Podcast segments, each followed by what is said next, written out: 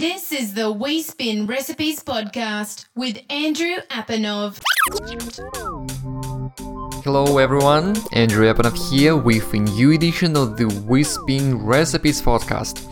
It's the end of the year, quite a good time to look into what 2017 is going to bring to us in the music industry. So, this is exactly what we are going to do on today's show with Chris Carey, the founder of Fast Forward, which is a music conference aimed at those under 35 working in the music business. To be super clear right away, if you are over 35, don't feel offended, keep listening. Chris will explain that there is nothing against you at all and will clarify where this quote restriction is coming from. In the next half an hour, you are going to hear the highlights from this year's Fast Forward as well as predictions for 2017. We talk streaming, we talk big data, we talk live scene, we talk blockchain, social media gaming, and so much more. Chris, who by the way was among Music Week's 30 under 30 in 2014 and has worked at the likes of Universal and EMI, is an amazing mind. I learned a lot from him here, and hopefully, you will gather quite a few insights from this podcast episode as well. If you're attending Fast Forward 2017, which will take place in Amsterdam, let me know. I'll be there, so we totally should meet. And now, finally, enjoy the conversation with Chris Carey and leave your feedback or comments on iTunes or SoundCloud. Chris, hello to Wiseband Recipes. I'm uh, very glad to have you on the show and let me know how you're doing. Hi, I'm glad to be here. Thanks for the invite. Uh, doing well so far.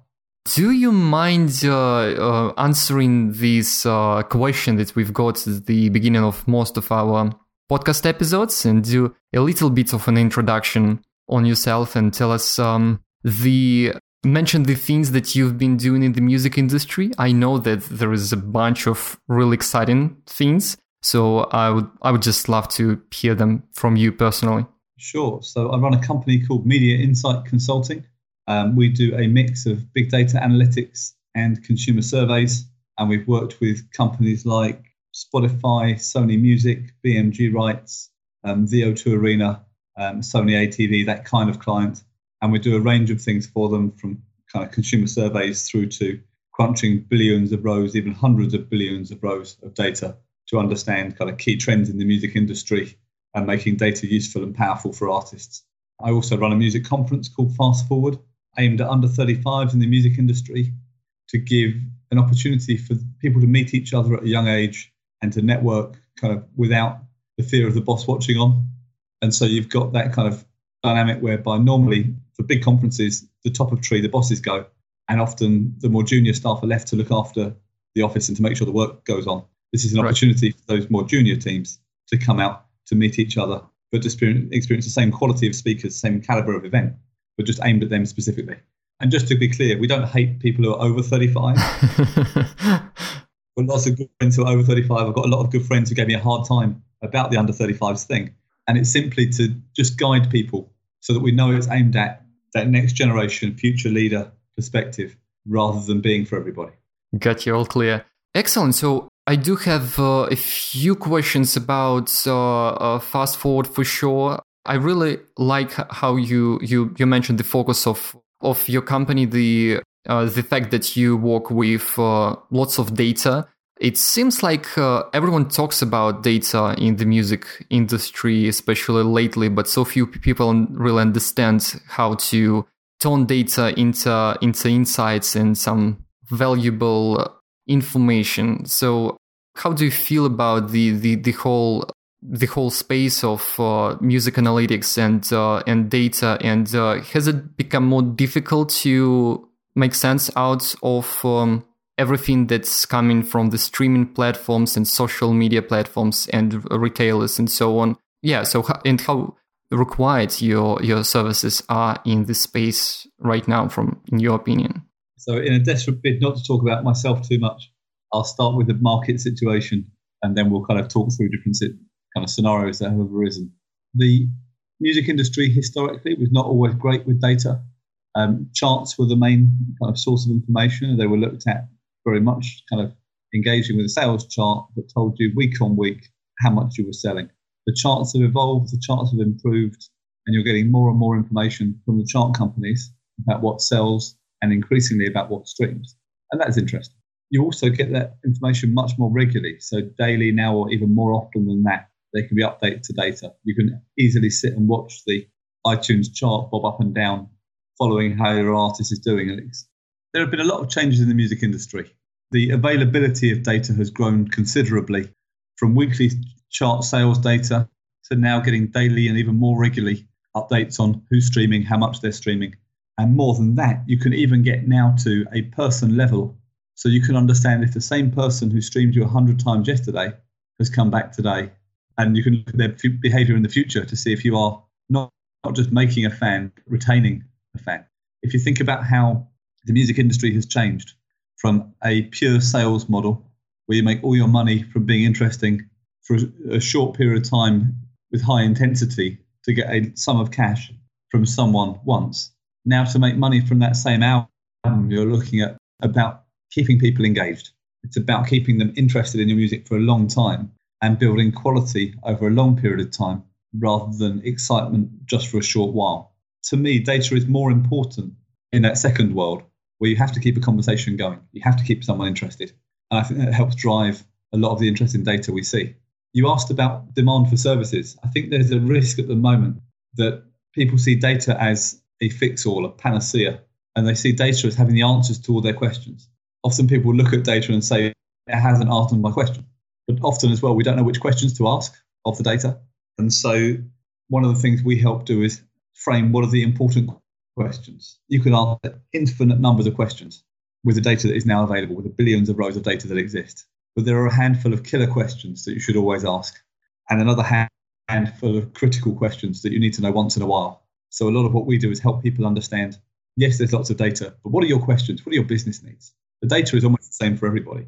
What do you need to do with it? And that's how we help. That's interesting. So what what questions to ask is sometimes more important than the actual answers because you may be looking into information for the stuff that is is that will not help your brand that much. Can you provide any examples? Maybe thinking of the of an indie artist or, or record label, an example of a couple questions that you consider the right questions. Yeah, I mean, so looking at how a fan base changes over time is really interesting, particularly on streaming services.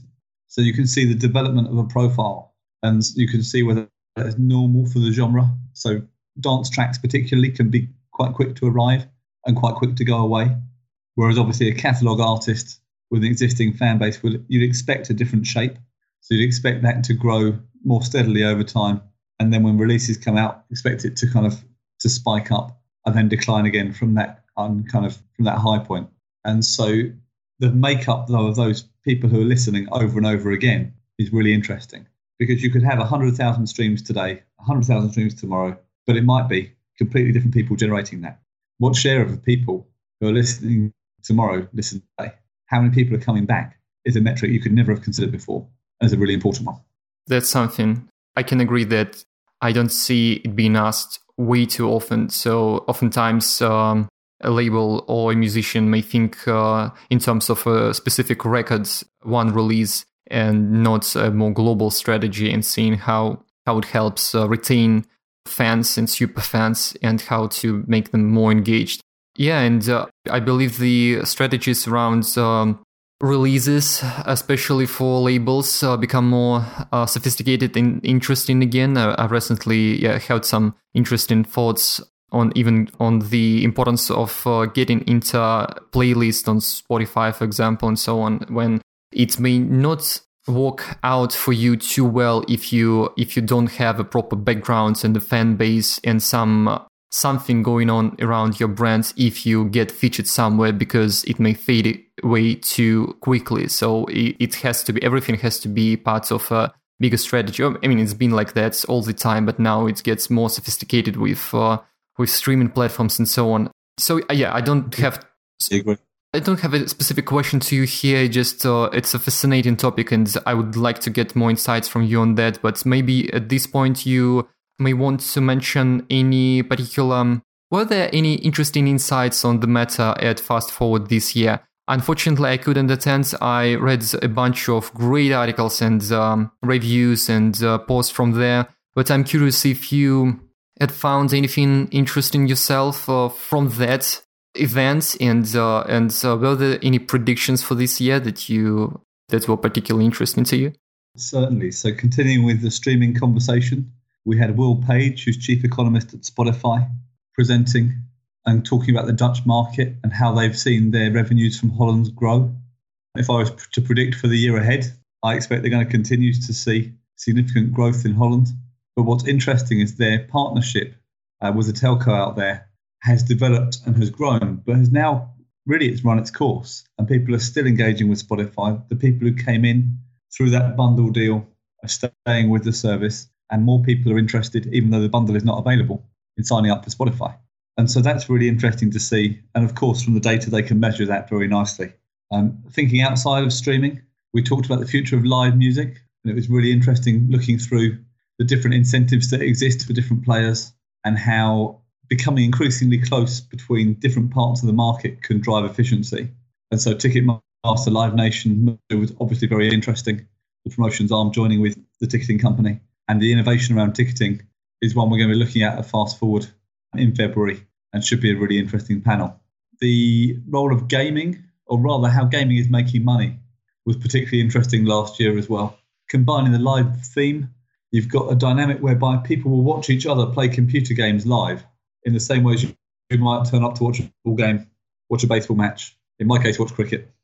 and so you've got these people going to stadiums, going to arenas to watch the best people at these games compete. And they make a lot of money off merchandise in a way that music simply doesn't. And music's got an interesting merch strategy, but you look at the execution at events like Insomnia, uh, which right. is a big gaming festival that takes place in the UK. It is incredible the activation that goes with it, as well as the money that is made with it. And it was really interesting to look at that from a music point of view. I wonder if we're actually maximizing our opportunity or if there's more to be had there. They also do a good job of fan engagement. I'm sure there are lessons to be learned. We have a gaming panel this year, putting together people who have different perspectives on gaming, different backgrounds, to talk to them about what the music industry might be able to do differently. That's huge. Uh, I love uh, looking for inspiration in some non music industries such as tech and startups, but gaming is booming. So that's quite exciting, uh, exciting for sure. And uh, just to be clear for our listener, it's something that uh, anyone can do to kind of look into an industry like gaming and uh, see how people, how brands, influencers do it and builds audiences there and see if they can apply something to uh, their own project. It's not like just for some bigger artists. It's something that anyone can try to apply because most of our listeners are independent musicians trying to build their core audiences. It's uh, some of them are at early stages of their careers, and I'm just um, trying to to make it clear that everything we are talking about is applicable to them directly as well. So maybe you've got any particular example uh, specifically talking about games that that sounds like uh, something that uh, musicians could be bracing more. Uh, absolutely. So hopefully this, this works for artists of all levels. But the thing that gaming does, I would say, much better than the music industry, is makes people pay for extra value, and they don't mind putting an inferior product into market and having you pay to remove adverts or having you pay to advance more quickly. If we take a game like Boom Beach, so indulge me 30 seconds. This is a game where you collect resources, you attack other people, you collect their resources, and you build a better base. Every time you click to build something, it will take 10 minutes or 15 minutes or 20 minutes or an hour. The longer the game goes on, the longer this process takes. And what you will find is that you can spend diamonds if you want to to speed things up. These diamonds are available at financial cost. You spend real money to buy diamonds to help build a better cannon, let's say. They are very happy to make the experience inconvenient for the user in order to exploit their willingness to pay for convenience. Whereas I wonder sometimes if the music industry is very quick to include extra things at the same price. Right. Rather than trying to generate additional revenue. And to defend the music industry, let's be clear, iTunes set the price initially for what a download would cost. Streaming services have set the price for all the music in the world on a monthly basis. There's a challenge for music in doing this, but for individual artists, that notion of not giving everything away, that people are willing to pay, and if you withhold it, the people who are willing to pay will pay is very important. And for me, is a fundamental distinction between gaming and the music industry. I'm following you here clearly, but to be clear, just so we are not uh, just this is not misunderstood. Uh, you you are not against the idea of making music available on uh, the various platforms out there, such as streaming platforms and uh, probably YouTube and so on. So, uh, any feedback on that for indie musicians out there? Really good to qualify that because I'm a big fan of Spotify, of the other streaming services out there, for Deezer, for Apple Music. I think they make music available to the consumer in a very practical way. I think for artists, being where your fans are is incredibly important. And so if I'm a Apple Music user, you need to be available to me if I'm going to be a fan of yours. That I have my way of listening to music and you need to meet me where I am. I think that's crucial. YouTube is interesting because you get your followers and you can engage that way. You can retarget people for marketing. The value that each service gives you differs somewhat, and that's worth exploring. But in honesty, you need to be everywhere. We look at the holdouts, so people have decided not to go on one service or not, on another in order to get an exclusive for one period from one service. And it doesn't look to be helping them in the long run it's worth experimenting. It was worth indulging. But if you look at the data, particularly around the chart and the dropout rate for people who are not on major streaming services, they really struggle. If streaming is in the charts in your country, it's particularly important that you're available and that you're seeing the benefit of that rather than not available. Got you. That's good to know and uh, makes sense. So you mentioned uh, uh, these interesting uh, fields of uh, gaming and finding some inspiration there, some cool trends in the live industry. Were there anything else this year overall in the music industry that uh, you think is uh, important to highlight? Maybe signs of some bigger changes coming up or any trends maybe in social media that you paid particular attention to? Yeah, I mean, so the blockchain conversation was very interesting. So we right, had Benji yeah. Rogers from Pledge talking about the opportunity for blockchain to drive greater transparency and faster payments through a centralized database. I think the technology itself is still being worked out, but those conversations around transparency for artists and having people get paid much more efficiently, much more effectively were really important conversations. And it's been good to see that develop throughout the rest of the year. I'm sure it will continue into the coming year, that we need to do more to make sure musicians are being looked after, and particularly that songwriters don't get forgotten. Because so often the person who writes the song isn't necessarily the person who records the song. And we need to make sure that every step in the chain can be remunerated. And again, that's partly where blockchain could play a role in pulling things together. Of the other topics we looked at last year, we had Sammy Andrews speak about the future of the music industry, and she was keen to highlight the importance of artists. That often artists get talked about but not talked to, that they are seen as the commodity rather than actually as they could possibly be seen as more, obviously from a talent point of view. Yeah. And it's incredibly important to look after artists. You might have seen Help Musicians UK and others are talking more and more about the importance of mental health for artists. And I think that element of looking after those conversations need to continue and need to grow um, into the coming year as well. That's great. I've had some interesting conversations about the the health, uh, physical health for artists as well, because there is a number of uh, ways musicians playing in bands can be injured, and it's it's a real thing. So I mean, there there is there is a ton of uh, areas there that is just that are oversought. So that's great indeed, and I hope and so like just as everyone in the industry helping artists anyhow, hope that there will be more interesting uh, companies uh, helping musicians in different ways, including investment and supports of uh, different kinds of that's a massive one. And blockchain, it's it's promising, although I still have this uh, feeling that I mean it, it it sounds amazing in theory, but considering how complicated the industry is and how traditionally it is, uh, it's so difficult to imagine how it's been implemented on a global scale. But I hope there will be some progress with it. Do, do you feel positive about the whole blockchain thing? Do you think we'll see something uh, being rolled out on a massive scale anytime soon, even in the coming years? I think if I look at the conversations, I, I, share your concern that maybe the technology isn't the right technology or that the technology is being applied to a complex human problem. And those human problems are what needs solving more so necessarily than the technology underneath it. So it would be easy to be cynical. Um, or I say cynical. I don't mean to call you that. I mean, the it would be easy to kind of see the problems. Yeah. And naturally, that's where I sit. My, my skill set in life is I see problems. And when something's 99.9% right, I'm the annoying person with my hand up going, sorry, you missed a bit. That's my skill set in life. That said, I do like the quality of people who are talking about it. Yeah. And the quality of people they can then get into a room to all talk together.